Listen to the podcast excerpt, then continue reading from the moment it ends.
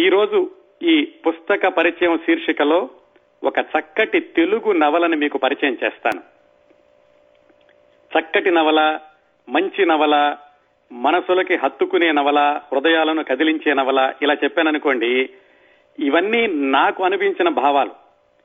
మీకు ఇలానే అనిపించాలంటే మీ అందరికీ కూడా నచ్చాలి కదా. అసలు నచ్చడం అంటే ఏమిటి?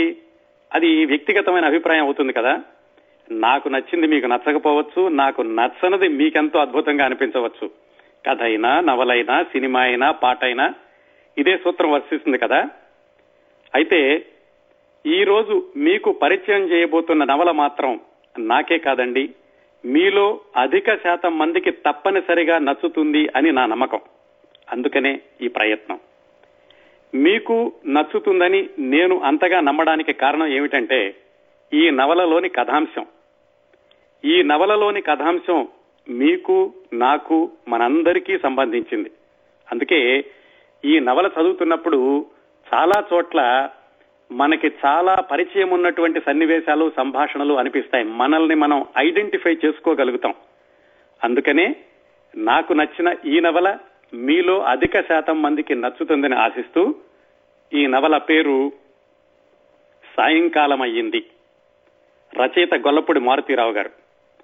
ఆయన ఈ సాయంకాలం అయింది నవలని రెండు వేల ఒకటిలో అంటే పదిహేను సంవత్సరాల క్రిందట రాశారు. పదిహేను సంవత్సరాల క్రిందట ఈ నవల ఆంధ్రప్రభ వారపత్రికలో సీరియల్ గా వచ్చింది. పదిహేను సంవత్సరాల క్రిందటే గొల్లపూడి మారుతీరావు గారు ఈ నవల్లో తీసుకున్నటువంటి కథాంశం ఏమిటంటే స్వదేశంలోనే మిగిలిపోయిన తల్లిదండ్రులు, విదేశాలకు ఎగురొచ్చిన పిల్లలు, వాళ్ల మధ్య అనుబంధాలు, దూరమైన మనుషులు, అనుక్షణం ఒకరి గురించి ఒకరు పడే తపనలు, ఇలా సాగుతుందండి కథంతా. మనలో మరి చాలా మందికి ఇలాంటి అనుభవాలు ఎప్పుడోసారి ఎదురయ్యే ఉంటాయి. తల్లిదండ్రులు భారతదేశంలో ఉండిపోవడం, మనం ఇక్కడ ఉండడం, అత్యవసరమైతే వెంటనే గంటల్లో అక్కడికి వెళ్ళలేకపోవడం, వాళ్ల ఇబ్బందులు మనకి చెప్పుకోకపోవడం, ఈ అనుభవాలన్నీ మనలో చాలా మందికి ఎప్పుడో ఒకసారి ఎదురయ్యే ఉంటాయి. అందుకే ఈ నవల చదువుతున్నప్పుడు మనల్ని మనం ఐడెంటిఫై చేసుకోగలము అని చెప్పాను. మరి తల్లిదండ్రుల్ని వృద్ధాప్యంలో అక్కడ వదిలేసేసి పిల్లలు భవిష్యత్తును వెదురు వెతుక్కుంటూ విదేశాలకు రావడం మంచిదేనా? మరి అలాగని తల్లిదండ్రులు వృద్ధాప్యంలో పిల్లలు తమని చూసుకోవాలని, తమ దగ్గర ఉండాలని అనుకోవడం వాళ్ళ పొరపాటు కాదు కదా. ఏది తప్పు, ఏది ఒప్పు, ఏది సమంజసం, ఏది అసమంజసం, ఏది అనురాగం, ఏది స్వార్థం, ఇలాంటి వాటన్నిటికీ అన్వయాలు ఎవరికి వారు చెప్పుకోవాలి. ఈ నిర్ణయాలు కూడా ఎవరికి వారు వ్యక్తిగతమైన నిర్ణయం.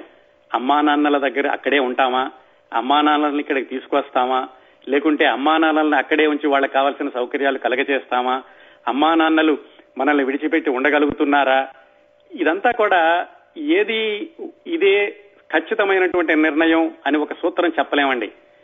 ఎవరికి వారు వ్యక్తిగతంగా నిర్ణయించుకోవాల్సినటువంటి అది ఆ సంబంధం, ఆ అనుబంధం. అయితే సాధారణంగా జరుగుతున్నటువంటి కొన్ని సంఘటనల్ని మారుతీరావు గారు పదిహేను సంవత్సరాల క్రిందటే ఊహించి రాశారు. పదిహేను సంవత్సరాల క్రిందట అంటే అప్పటికింకా భారతదేశంలో సెల్ ఫోన్లు ఎక్కువగా రాలేదు, అలాగే ఎక్కువ మంది ఇళ్లలో ఫోన్లు కూడా ఉండేవి కాదు. అలాంటప్పుడు ఏదో పక్కింటి వాళ్ళకి ఫోన్ చేసి మా అమ్మగారిని ఎక్కడికి రమ్మనండి, మా నాన్నగారిని అక్కడికి రమ్మనండి అని ఫోన్ చేసినటువంటి పరిస్థితులు పదిహేను ఇరవై సంవత్సరాల క్రిందట. అయితే ఇప్పుడు సెల్ ఫోన్లు, ఫేస్ టైము, స్కైపు ఇవన్నీ వచ్చి వెంటనే ఒకళ్ళనొకడ చూసుకోగలుగుతున్నప్పటికీ అత్యవసరం అయితే తల్లిదండ్రుల దగ్గరికి వెళ్ళాలి, వాళ్ళ ముంగిట్లో వాలాలి అంటే ఆ దూరం మాత్రం ఎప్పటికీ తగ్గలేదు. బహుశా ముప్పై ఆరు గంటల బదులుగా ఇరవై నాలుగు గంటలు అయిందేమో కానీ ఆ దూరం అనేది ఇప్పటికే కొనసాగుతోంది కదా.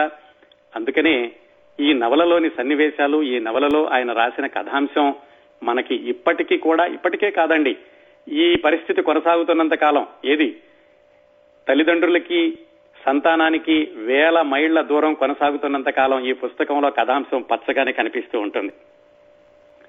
అసలు మారుతీరావు గారికి పదిహేను సంవత్సరాల క్రిందట ఈ నవల వ్రాయాలి అన్నటువంటి ఆలోచన ఎలా వచ్చింది? అప్పటికి మారుతీరావు గారు అమెరికా ఒకటి రెండు సార్లు మాత్రమే వచ్చారు. ఆ తర్వాత రెండు వేల ఏడు నుంచి తరచూ వస్తున్నారు. ఈ నవల రాసేటప్పటికీ ఆయన ఎక్కువగా అమెరికా రాలేదు. ఒకటి రెండు సార్లు కేవలం ఏదో నాటక ప్రదర్శనకి మాత్రం వచ్చారు. ఈ నవల రాయాలి అని మారుతిరావు గారికి ఎందుకు అనిపించిందంటే, మారుతిరావు గారు విశాఖపట్నంలో ఉంటున్నప్పుడు, ఇప్పుడు ఉంటున్నారనుకోండి, పదిహేను సంవత్సరాల కిందట కూడా ఏం జరిగిందంటే, వాళ్ళ ఇంటి దగ్గరలో విష్ణు భట్ల నరసింహ శాస్త్రి అని ఒక రిటైర్డ్ పోస్ట్ మాస్టర్ ఉండేవారు. ఆయన వయసు ఎనభై సంవత్సరాలు అప్పటికే. చాలా నెమ్మదిగా మాట్లాడుతూ ఉండేవాళ్లు, ఎక్కడా హడావుడి గందరగోళం ఉండేది కాదు. ఆయనకి ఒకే ఒక అమ్మాయి, ఆ అమ్మాయి యూనివర్సిటీలో చదువుకునే రోజుల్లో గొల్లపూడి మారుతిరావు గారికి జూనియర్. ఆ తర్వాత బాగా చదువుకుంది, ఆవిడ అమెరికా వచ్చేసింది. తల్లి అంటే గారు భార్య వృద్ధాప్యంలో విశాఖపట్నంలో ఒంటరిగా ఉన్నారు. వాళ్ళ ఇంట్లో ఫోన్ లేదు. అమ్మాయి అమెరికా నుంచి ఫోన్ చేసి ఫోన్ చేస్తుందని ఆవిడ ఫోన్ అందుకోవడం కోసమని గొల్లపూడి మారుతిరావు గారింటికి తరచూ వచ్చేవాళ్లు. ఏదో ఆయన పొద్దున్నే బయలుదేరి నెమ్మదిగా మార్కెట్కి వెళ్ళి కొంచెం కూరగాయలు కొనుక్కుని వస్తూ వస్తూ మారుతిరావు మారుతిరావు గారి ఇంటికి వచ్చి కాసేపు కూర్చుని వాళ్ళ అమ్మాయి ఫోన్ చేసే సమయానికి ఒక గంట వెయిట్ చేస్తే ఆ అమ్మాయి ఫోన్ చేసి ఒక అరగంట మాట్లాడేవాళ్లు. ఆయన తర్వాత నెమ్మదిగా నడుచుకుంటూ ఇంటికి వెళ్లిపోయేవాళ్లు. కొన్ని రోజులకి ఆయన భార్య చనిపోయింది, కూతురు వచ్చింది ఇండియాకి. ఆ తల్లికి కావాల్సినటువంటి అవన్నీ చూసేసి ఆవిడ మళ్ళా వెనక్కి వచ్చేసింది. ఆ తర్వాత ఈ నరసింహశాస్త్రి గారు ఒక్కరే అయిపోయారు, ఒక్కరే ఉండేవాళ్ళు అక్కడ. ఆయన కూడా కొన్ని రోజులకి వృద్ధాప్యం వచ్చేసి ఆయన్ని ఒక వృద్ధాశ్రమంలో చేర్పించారు. చిట్ట చివరిలో కూతురు వెళ్లి దగ్గర ఉందనుకోండి. ఈ ఫోన్ చేయడానికి వచ్చిన సమయంలో మారుతిరావు గారు ఆయన్ని అడిగేవారట, ఏమండి శాస్త్రి గారు, మరి అమ్మాయి అక్కడ ఉంటుంది, మీరిద్దరే ఇక్కడ ఉంటున్నారు, మరి మీకేమి బాధ అనిపించడం లేదా, అయ్యో అమ్మాయి దగ్గర లేకపోయామే, ఒక్కతే సంతానం కదా అని అంటే, ఆయన చెప్పిన సమాధానం, ఎందుకండి అమ్మాయి మీద ఎందుకు నా కోపం రావాలి, తన భవిష్యత్తు చూసుకుంటూ తను వెళ్ళింది, మేము ఇవాళ కాకపోతే రేపైనా వెళ్ళిపోయే వాళ్ళమే కదా, ఈ సమయంలో పిల్లలు నా దగ్గరే ఉండాలి అని నేను మంకు పట్టి పట్టడం అనేది నా స్వార్థం అవుతుంది, నాకు అలాంటిది లేదు, పర్వాలేదేదో గడిపేస్తూ ఉంటాం ఉన్నన్ని రోజులు, తర్వాత మా కాలం చెల్లిపోయాక మేము వెళ్ళిపోతాం. ఇలా చాలా నిర్లిప్తంగా మామూలుగా ఏమాత్రం బాధపడకుండా ఆయన సమాధానం చెప్పేవారు. ఈ సంఘటనలో నుంచి మారుతిరావు గారికి ఇలా ఇలాంటి సందర్భంలో అంటే పిల్లలు తల్లిదండ్రులు ఎడమెడంగా ఉండడం, ఇలా దూరంగా వేరే దేశాల్లో ఉండడం, ఈ దీని చుట్టూతా ఒక కథ అల్లితే బాగుంటుంది అనుకుని ఆయన ఈ సాయంకాలం అయింది నవలని రాశారు. ఈ నవల్లో కథ, ఇందులోని పాత్రలు, ఆ వివరాలకు వెళ్లబోయే ముందు ఈ నవలకి ఉన్నటువంటి అభిమానుల గురించి అలాగే ఈ నవలకు వచ్చినటువంటి స్పందన గురించి చెప్తాను కొంత. ఈ రెండు వేల ఒకటిలో ఇది ఆంధ్రప్రభలో సీరియల్ గా వస్తున్నప్పుడే దీనికి చక్కటి స్పందన వచ్చింది. కొంతమంది చెప్పినటువంటి అభిప్రాయాలు ఒకటి రెండు మాత్రం చెప్తాను మీకు. ఇంకా మనం కథ గురించి కూడా మాట్లాడుకోవాలి, అందులో సన్నివేశాల గురించి కూడా మాట్లాడుకోవాలి కదా. రాళ్లబండి కవితా ప్రసాద్ గారని క్రిందటి సంవత్సరమే మరణించారు. ఆయన ఈ నవల చదివి గొల్లపూడి మారుతిరావు గారికి రాసినటువంటి ఉత్తరంలో చెప్పారు, నేను పుస్తకం కొని చదవడం ప్రారంభించినప్పటి నుంచి పూర్తయ్యేంత వరకు నా మనస్సులో గల ఆర్ద్రత నన్ను ఆగనీయలేదు, కళ్ళు నా మాట వినలేదు, గంగారే గంగా కావేరి నదులను ప్రవహింపచేశాయి. నేను నా ఈ జీవితంలో అనేక పుస్తకాలను చదివాను, వేయి పడగలు నా చిన్నప్పుడు కంఠస్థం చేయడానికి ప్రయత్నించాను, కానీ మీ నవల నన్ను పులకితుడని చేసింది, ధన్యుణ్ణి చేసింది అని కవితా ప్రసాద్ గారు మారుతిరావు గారికి రాశారు. ఈ నవలకి వరంగల్లో సహృదయ సాహితీ సంస్థ అని వాళ్ళు అవార్డు ఇచ్చినప్పుడు ప్రొఫెసర్ మొదలి నాగభూషణ శర్మ అనే ఆయన మాట్లాడుతూ ఈ నవల గురించి, ఇది ఈ దశాబ్దపు నవల.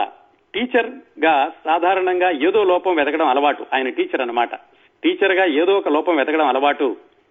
ఈ నవలని పద్నాలుగు సార్లు చదివాను, ఒక్క పొరపాటు కూడా కనపడలేదు. సీరియల్ చదువుతూ మా ఆవిడ ఓ రాత్రి ఏడుస్తోంది. నేను ఎన్నిసార్లు చదివినా నా కళ్ళు చెమ్మగిల్లి ఎవరైనా చూస్తున్నారేమో అని అటు ఇటు చూస్తాను. ఇవాళ రైల్లోనూ అదే రైల్లోనూ అదే జరిగింది అని ఆయన ఆ సభలో చెప్పారు. ఈ సాయంకాలం అయింది నవల మీద మద్రాసు యూనివర్సిటీ నుంచి ఒక ఆవిడ ఎంఫిల్ కూడా చేశారు. అలాగే విజయవాడలో ఒక హిందూ పత్రిక విలేకరి మరి కొంతమంది కలిసి సాయంకాలం అయింది అసోసియేషన్ ఒకటి పెట్టుకున్నారు.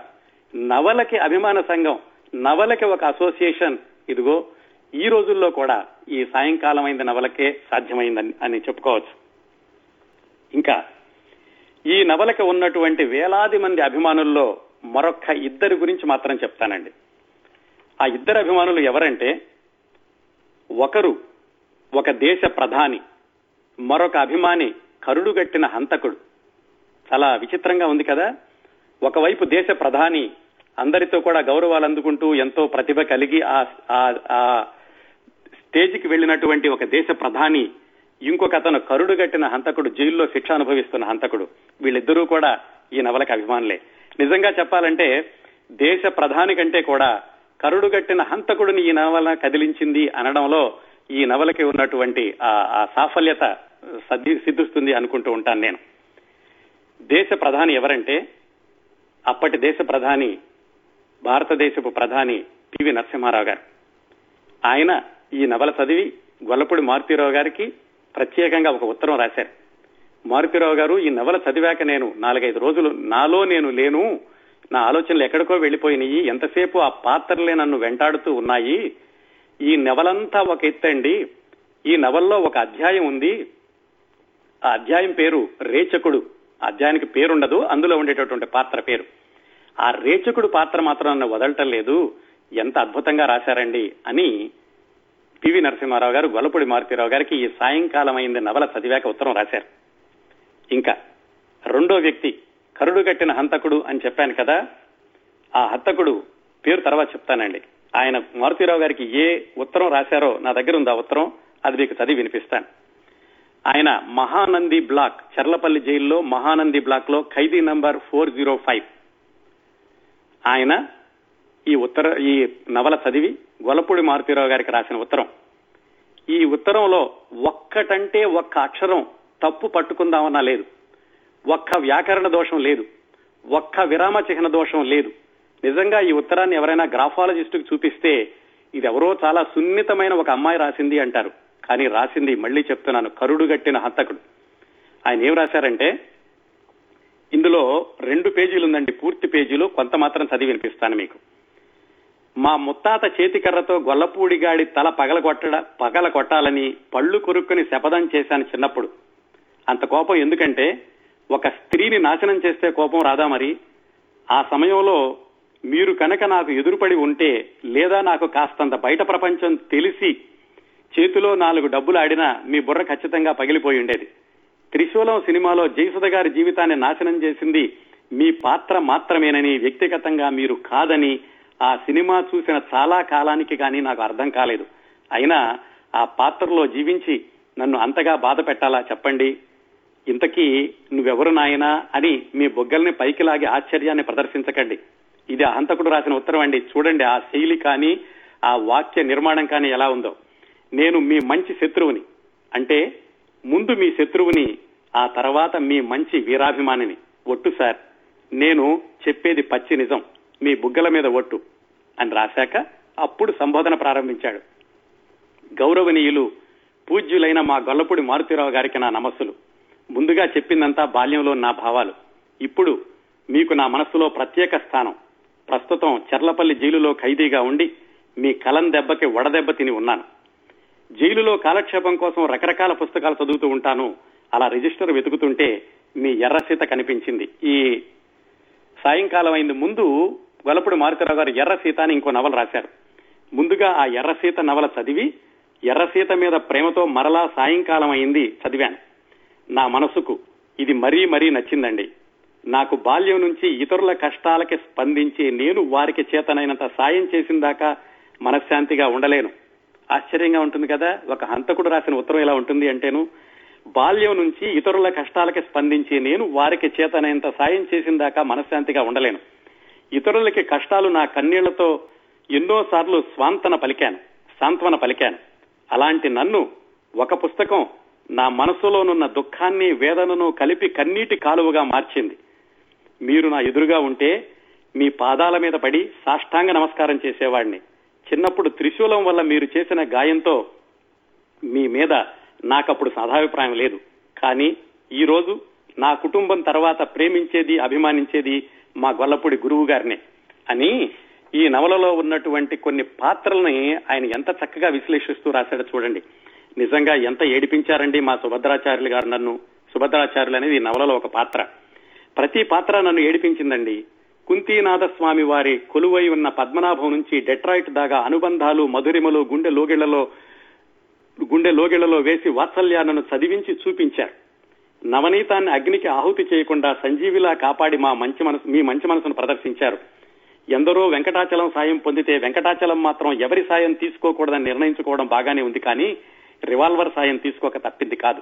ఈ నవలలో వెంకటాచలం అనే పాత్ర రివాల్వర్ తో కాల్చుకుని చనిపోతుంది. ఆ సందర్భాన్ని ఉదహరిస్తూ ఈ ఖైదీ రాసినటువంటి వాక్యం ఇది.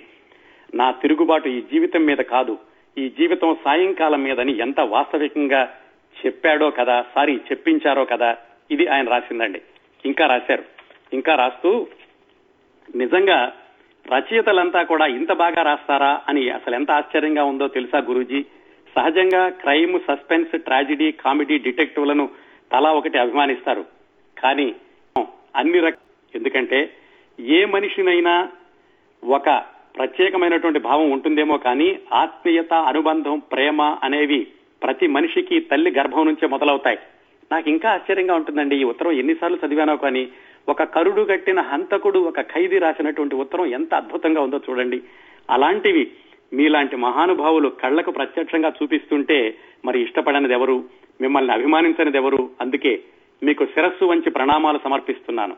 మీలాంటి గొప్ప వ్యక్తి గొప్ప వ్యక్తికి నా ఈ జీవిత కాలంలో ప్రత్యక్షంగా చూసి తరించి మీ పాదాలను స్పృశించి జన్మ ధన్యం చేసుకునే అదృష్టం నాకు కలగలేదేమోనని బెంగగా ఉంది గురువు గారు.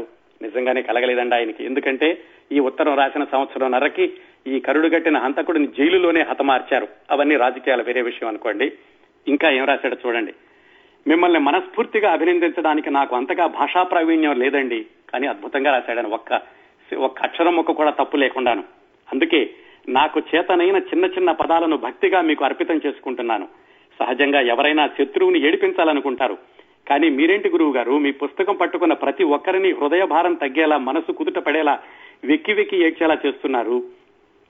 ఈ పుస్తకాన్ని అరబిక్ భాషలోకి అనువదించి ఒసామా బిన్ లాడెన్ గాడికి అందేలా చేయండి. అప్పుడు అమాయక ప్రజలు ఎంతో మంది అతని ప్రేమమయన ప్రేమమయమైన హృదయ శాంతి వల్ల అకాల మరణం పొందకుండా ఉండి ఉంటారు. ప్రేమమయమైన హృదయ శాంతి వల్ల ఏం రాశాడండి ఆయన. ఇంత ప్రభావం మీ చేతిలో ఉంది గురువు గారు. విప్లవం అంటే గతంలో ఆయుధాలతో అడవుల్లో తిరిగేవారు చేసే పని అని ఒక అభిప్రాయం ఉండేది, కానీ ఈ కాలంలో విప్లవకారులు మీరు, బివి పట్టాభిరామ్ గారు, ఎండమూరి గారు, మీరు మీ మీ మంచి ఆశయాల ఆయుధాలతో సమాజాన్ని కొంతనైనా కొంతగానైనా చక్కటి బట్టలు నడిపిస్తున్నారు. మాలాంటి అందరూ మహాను మీలాంటి అందరూ మహానుభావులే. అందరికీ నా వందనాలు. ముఖ్యంగా నా గురువు గారైన గొల్లపూడి మారుతీరావు గారికి వేల వేల వందనాలు. మీ అనుమతి లేకుండానే మీ శిష్యుడిగా ప్రకటించుకుంటున్నందుకు, గతంలో మిమ్మల్ని తప్పుగా అర్థం చేసుకున్నందుకు పెద్ద మనసుతో కుంతీనాథ స్వామిలా క్షమించగలరని ఆశిస్తూ క్షమించమని ప్రార్థిస్తున్నాను. ఇట్లు మీ కొత్త శిష్యుడు, ఇప్పుడు పేరు చెప్తానండి, జూలకంటి శ్రీనివాసరెడ్డి ఎలియాస్ మొద్దుసీను.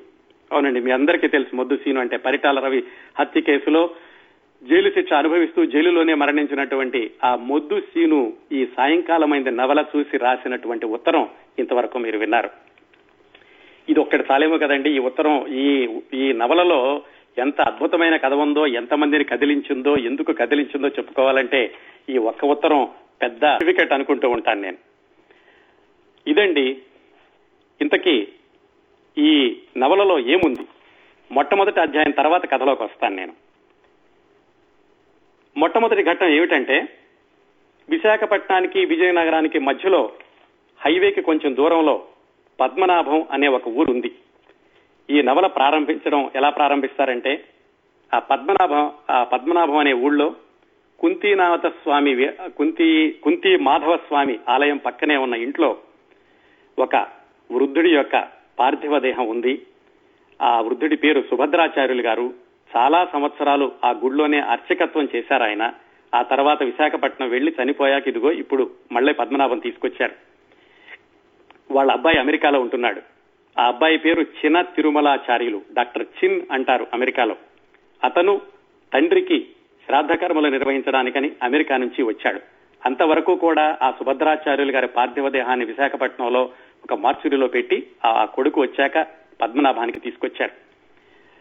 ఆ సుభద్రాచార్యులు గారి భార్య ఎప్పుడో చనిపోయింది. సుభద్రాచార్యులు గారి అమ్మాయి కులాంతర వివాహం చేసుకోవడంతో ఆ అమ్మాయికి దగ్గరకు రానివ్వలేదు ఆయన బ్రతికున్నంత కాలం. ఇప్పుడు ఆ వాళ్ళ అబ్బాయి చిన తిరుమలాచార్యులు భారతదేశానికి వచ్చి తండ్రికి శ్రాద్ధ కర్మలు నిర్వహిస్తున్నాడు. ఇక్కడ కథ మొదలవుతుంది. ఆ చెల్లెలు వచ్చింది, కానీ ఆవిడ కులాంతర వివాహం చేసుకుందని తల్లిదండ్రులు ఎప్పుడో వెలివేశారు. ఇప్పుడు చెల్లెలు దూరంగా ఉంటే అన్న చెల్లెల దగ్గరికి వెళ్లి నాన్న చివరి రోజుల్లో ఎలా ఉన్నారు అని అడగపోయాడు. అంటుంటే అప్పుడు చెల్లి చెప్పింది, అమెరికాలో ఉండి నీకెంత తెలుసు నాకు అంతే తెలుసు, నీకు నాన్నకి దూరం నీ వృత్తి, నాకు నాన్నకి దూరం నా పెళ్లి అన్నప్పుడు ఒక్కసారిగా ఆ చిన్న తిరుమలాచార్యుల కంట్లో నీళ్లు తిరిగినాయి. అతను దాదాపుగా ముప్పై సంవత్సరాలు అమెరికాలో ఉండి ఇప్పుడే ఆ మధ్య మధ్యలో వచ్చాడు, తండ్రికి ఈ చివరి కర్మలు నిర్వహించడానికి వచ్చాడు. చాలా సంవత్సరాల తర్వాత తనకు కన్నీళ్లు వచ్చినందుకు ఆశ్చర్యపోయాడు తిరుమల. కన్నీళ్లు బలహీనతకు నిదర్శనం అనే ప్రపంచంలో నాలుగు దశాబ్దాలు గడిపాడు అతను. కన్నీళ్లు ఆర్ద్రతకి, అభిమానానికి, క్షమాపణకి, పశ్చాత్తాపానికి, ప్రేమకి, ఆవేశానికి అన్నిటికీ నిదర్శనం అనే సంస్కృతిని చాలా చిన్నతనంలో నష్టపోయిన దురదృష్టవంతుడు అతను. ఎందుకంటే చాలా చిన్నప్పుడే అమెరికా వచ్చేశాడు అతను. వాటిలో ఏ ఒక్కటి కారణమైన పెళ్లుబికే సంస్కృతిలో తలమొలకలైన ఇల్లాలు ఆండాళ్లు అంటే ఈ చిన్న తిరుమల యొక్క చెల్లెలు ఇవాళ ఆమె కళ్ళు ఆమె చెప్పిన మాట వినడం లేదు. ఆ చిన్న తిరుమల అమెరికా నుంచి వచ్చి ఇది భారతదేశంలో జరిగింది కాబట్టి మనం భారతదేశంలో ఉన్నట్లుగానే అనుకుని ఆ రిఫరెన్స్ తోటి మిగతా కథ చెప్తానండి. అమెరికా నుంచి వచ్చాడు, కానీ కొద్ది గంటల్లో వెళ్లిపోవాలి. అతను జనరల్ ఎలక్ట్రిక్ లో చాలా పెద్ద ఉద్యోగం చేస్తున్నాడు. ఇప్పుడు పెద్ద కాంట్రాక్టు సంతకం చేయడానికని జపాన్ వెళ్లిపోవాలి. కొద్ది గంటలు మాత్రమే సమయం ఉంది. విశాఖపట్నం నుంచి బెంజ్ కారులో పద్మనాభం వచ్చాడు. తండ్రి కర్మకాండాలు చేశాడు. దాంట్లో చిట్ట చివరి ఘట్టం, అందరూ భోక్తలందరూ తిని లేచారు. వాయసు పిండాన్ని పెట్టారు అక్కడ. అంటే చాలా మందికి తెలిసే ఉంటుంది, కాకి వచ్చి తింటుంది. అందరి నమ్మకం ఏమిటంటే ఆ మరణించినటువంటి వ్యక్తి తీరని కోరికలు ఏమైనా ఉంటే అక్కడ తిరుగుతూ ఉంటాడు కాకి రూపంలోనూ, అది తిని వెళ్ళాక ఆయనకు ఆత్మ శాంతించింది అని కొంతమంది నమ్మకం. ఇదిగో ఆ ఘట్టంలో ఉన్నాం చిట్ట చివరిలో. చిన్న తిరుమలాచార్యులకి అప్పుడే పంచి కట్టుకున్నాడు. చాలా నలభై ఏళ్ళయిందా ఎప్పుడో పంచి కట్టుకుని. పెద్దవాళ్ళందరూ చెప్తున్నారు అలా చేయాలి ఇలా చేయాలి అని. వచ్చాక వాళ్ళు చెప్పారు, ఇలా వాయసు పిండాన్ని ఉంచారు అక్కడ, కాకి వచ్చి తింటుంది, అప్పటి వరకు మీరు భోజనం చేయకూడదు అని. అతనికి సమయం అయిపోతుంది, కారు వేచి చూస్తోంది. అతనికి కోపం వచ్చింది, ఏమిటండి పరమనిష్టా గరిష్ఠులైన మా నాన్నగారు కాకి రూపంలో రావడం ఏమిటి, ఏమిటి నాన్ సెన్స్ అని లోపల అనుకున్నాడు. కానీ పెద్దవాళ్ళని కాదనలేక అలా వేచి చూస్తున్నాడు వాళ్ళు చెప్పినటువంటి పనికి. వాళ్ళు చెప్పారు కాకి రాలేదు. ఆ అత్యక్రియలు చేస్తున్నటువంటి ఆయన చెప్పాడు, బాబు నాయనగారికి దండం పెట్టుకోండి, తెలియని అపరాధాలు ఏమైనా చేస్తే క్షమించమని లెంపలేసుకోండి, వారికి మీ ఆర్తిని చెప్పుకోవడానికి ఇదే ఆఖరి అవకాశం అన్నాడు. ఎందుకో తెలీదు తిరుమలకి చివ్వున కళ్ళనీళ్లు తిరిగాయి. తండ్రిపోయిన వార్త విన్న తర్వాత ఇప్పటికి భోరుమన్నాడు ఆ పక్కనున్నటువంటి అనంతాచార్యులు, ఆ కర్మ చేసేటటువంటి ఆయన భుజం మీద తలా నుంచి. అందరూ ఒక క్షణం నివ్వెరపోయారు. అందరి కళ్లలోనూ నీళ్లు తిరిగాయి. ఆకాశం వైపు దీనంగా చూసి రెండు చేతులు ఎత్తి నాన్న అన్నాడు తిరుమల. మాట గుండెల్లో నుంచే వచ్చింది, అంతకుమించి ఏమనాలో ఏం చెప్పాలో తెలియలేదు. అయినా కానీ ఏ కాకి రాలేదు తినడానికి. అప్పుడు దూరంగా చూస్తున్నటువంటి సాతాని గురవయ్య అని, అతను నిమ్న కులస్థుడు.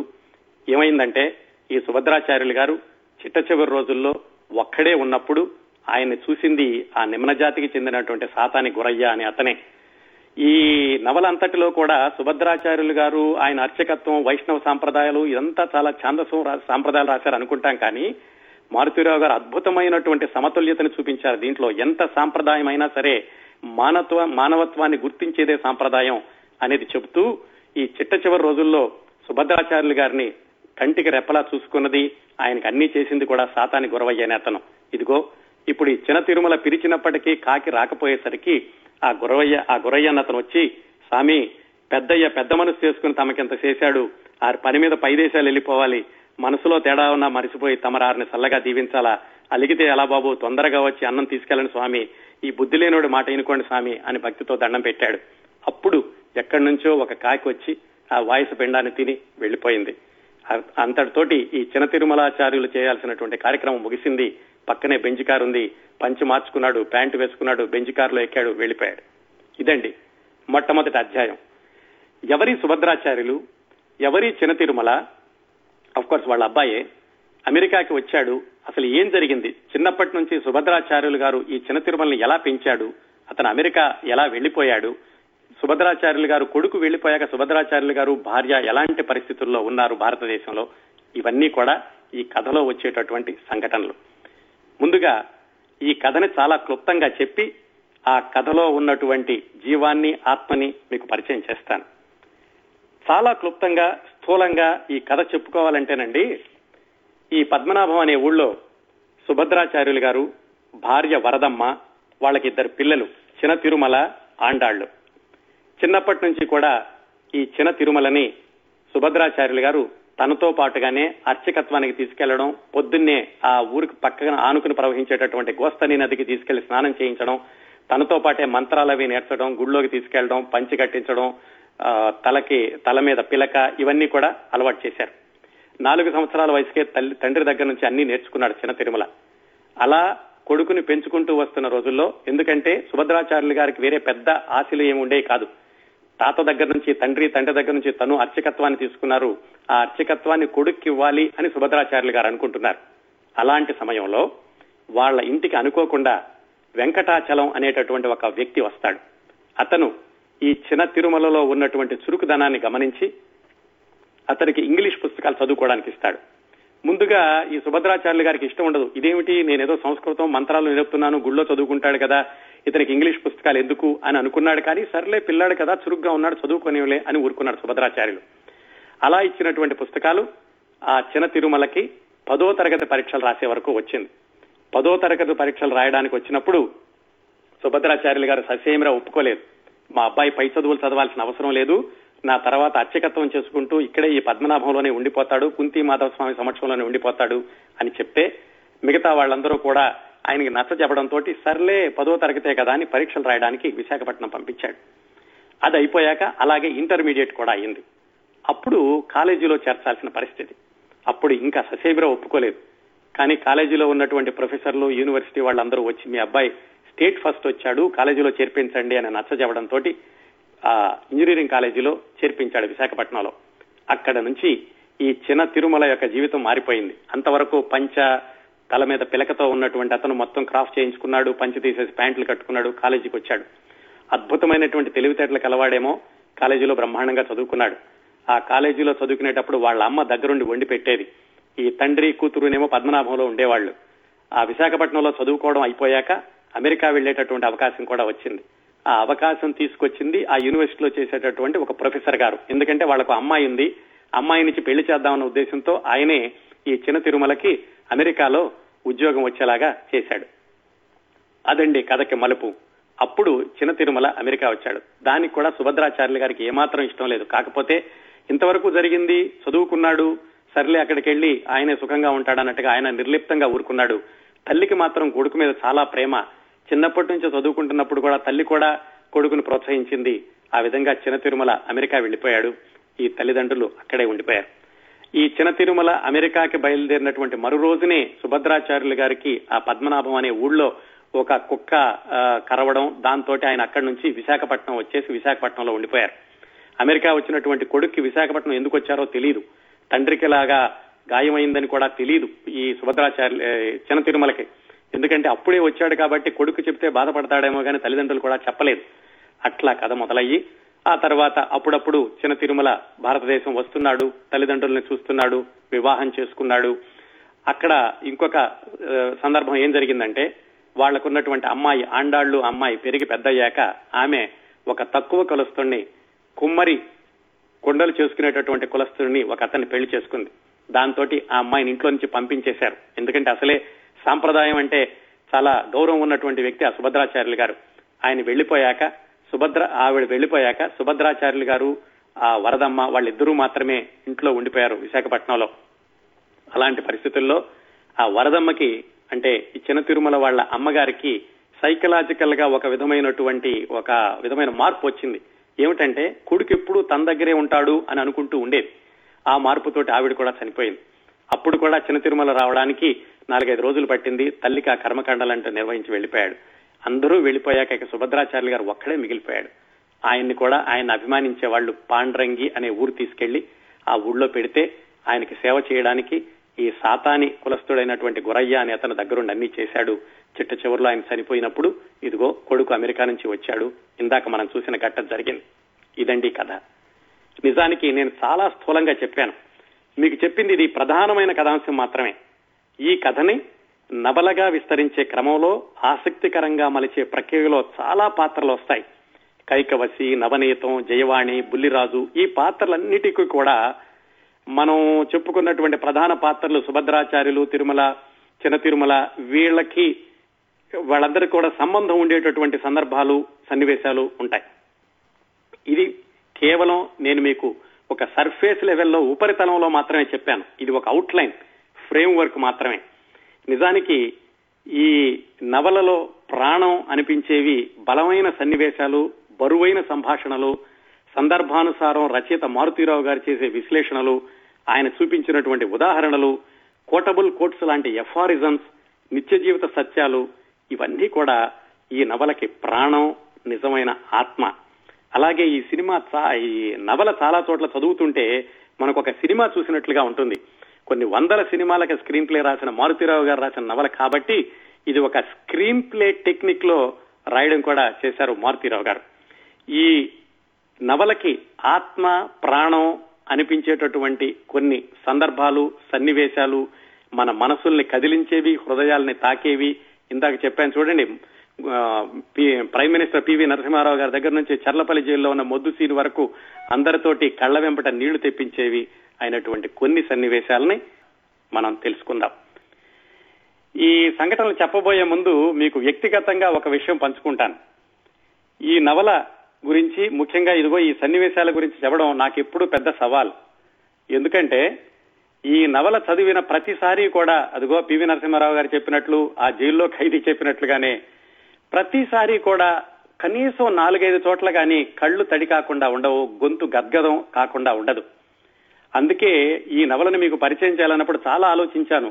నాకు చాలా నన్ను నేను నియంత్రించుకుంటూ మీకు ఈ బరువైనటువంటి సన్నివేశాలను చెప్పాలి అని నేను ప్రయత్నిస్తాను. ఎంత గొంతు గద్గద కాకుండా మీకు ఈ కథను చెప్పడానికి ప్రయత్నిస్తాను. ఈ నవల రెండు వేల ఒకటిలో వస్తే రెండు వేల మూడులో మా నాన్నగారు చనిపోయారు.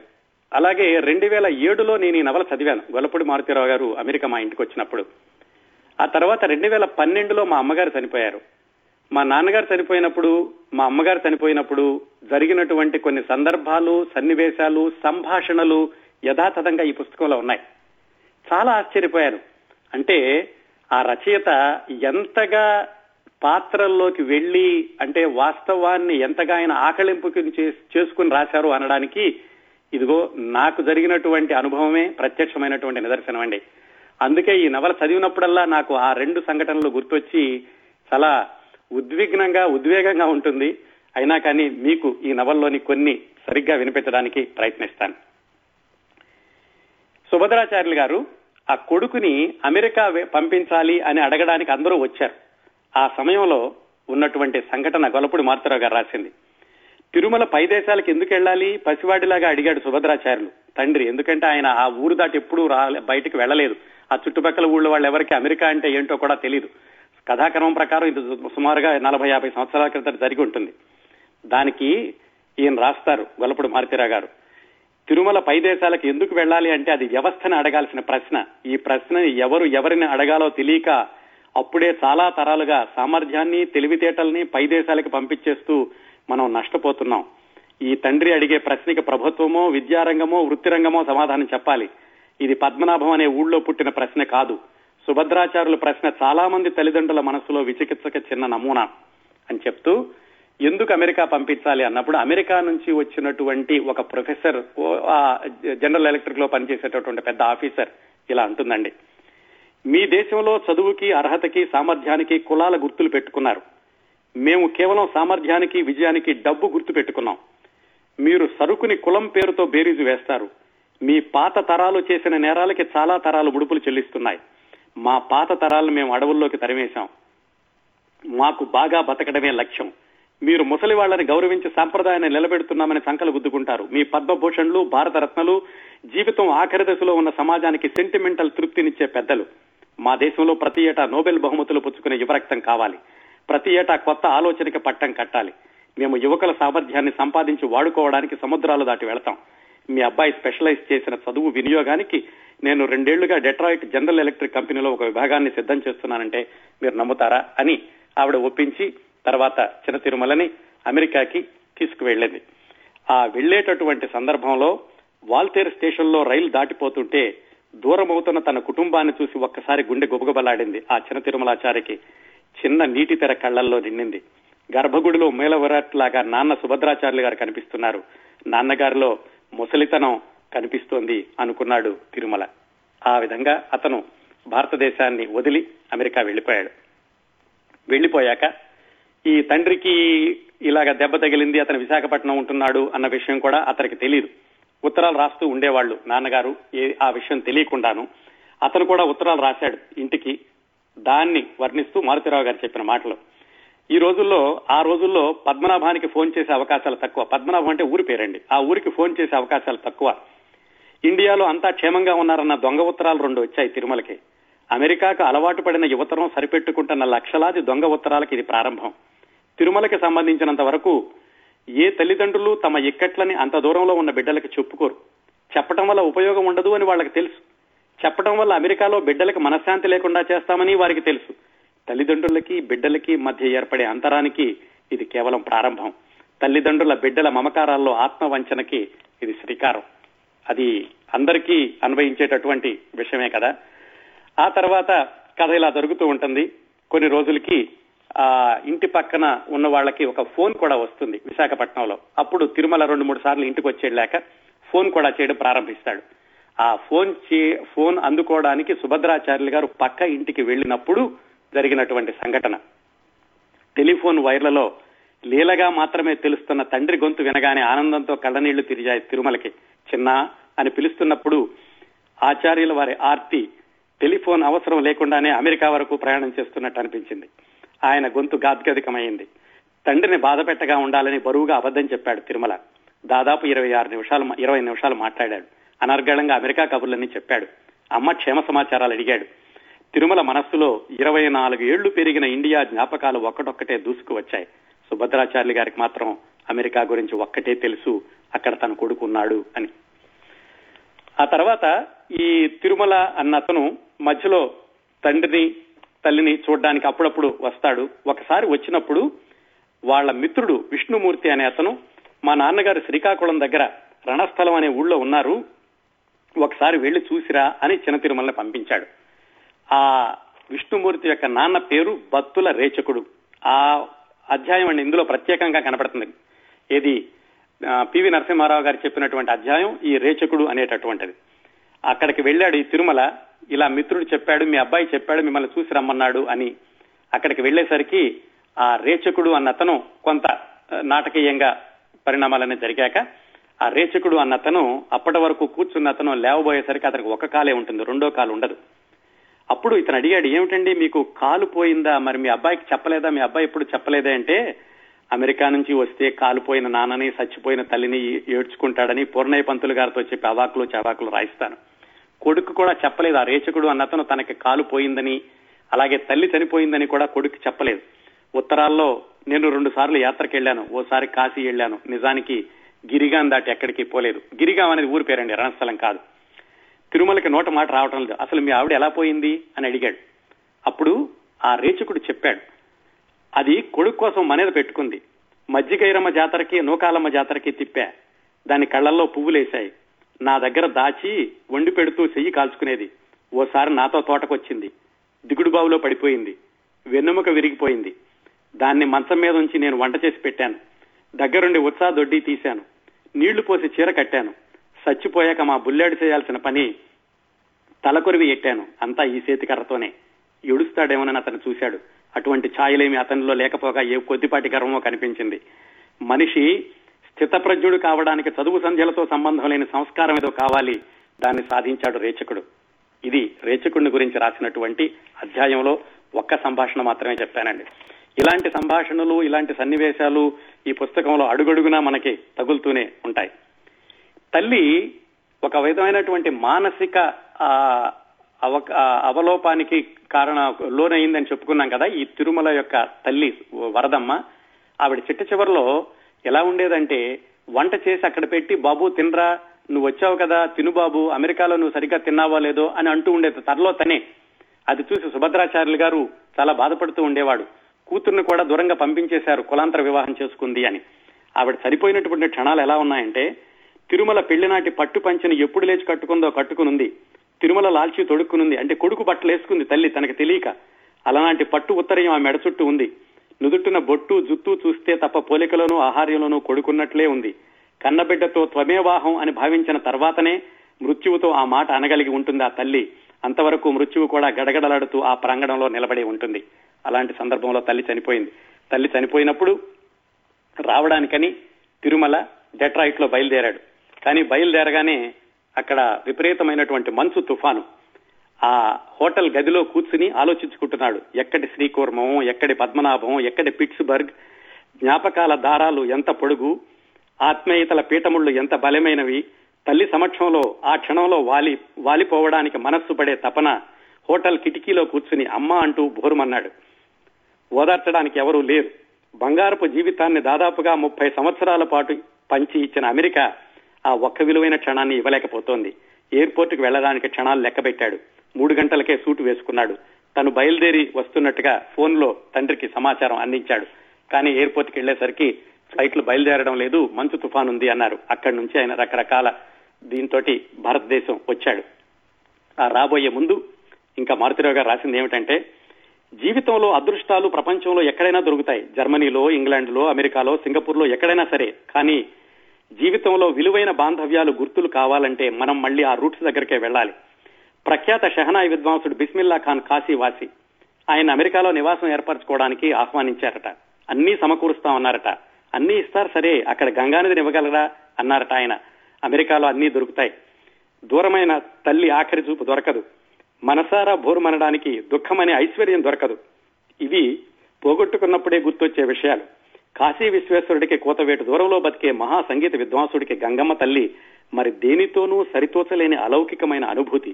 ఆయన ఇప్పటికీ, అంటే ఈ నవల రాసేటప్పటికీ, మారుమూల గల్లీలో నులక మంచం మీద కూర్చుని రామకలి పాడుకుంటూనే ఉన్నాడు ఆనందంగా. ఆ ఆనందాన్ని వైట్ హౌస్ జీవితం ఇవ్వలేదు కదా. ఇది చిన్న తిరుమల తల్లి తల్లి చనిపోయినప్పుడు వచ్చేటటువంటి సందర్భంలో జరిగిన సంఘటన, ఆ చిన్న తిరుమల యొక్క మానసిక స్థితి. అలాగే తండ్రి చనిపోయాడు అని తెలిసినప్పుడు ఆయన వచ్చేటటువంటి ఆ తండ్రి చిట్ట చివరి రోజుల్లో ఒకటి రెండు సార్లు ఫోన్ చేశాడు.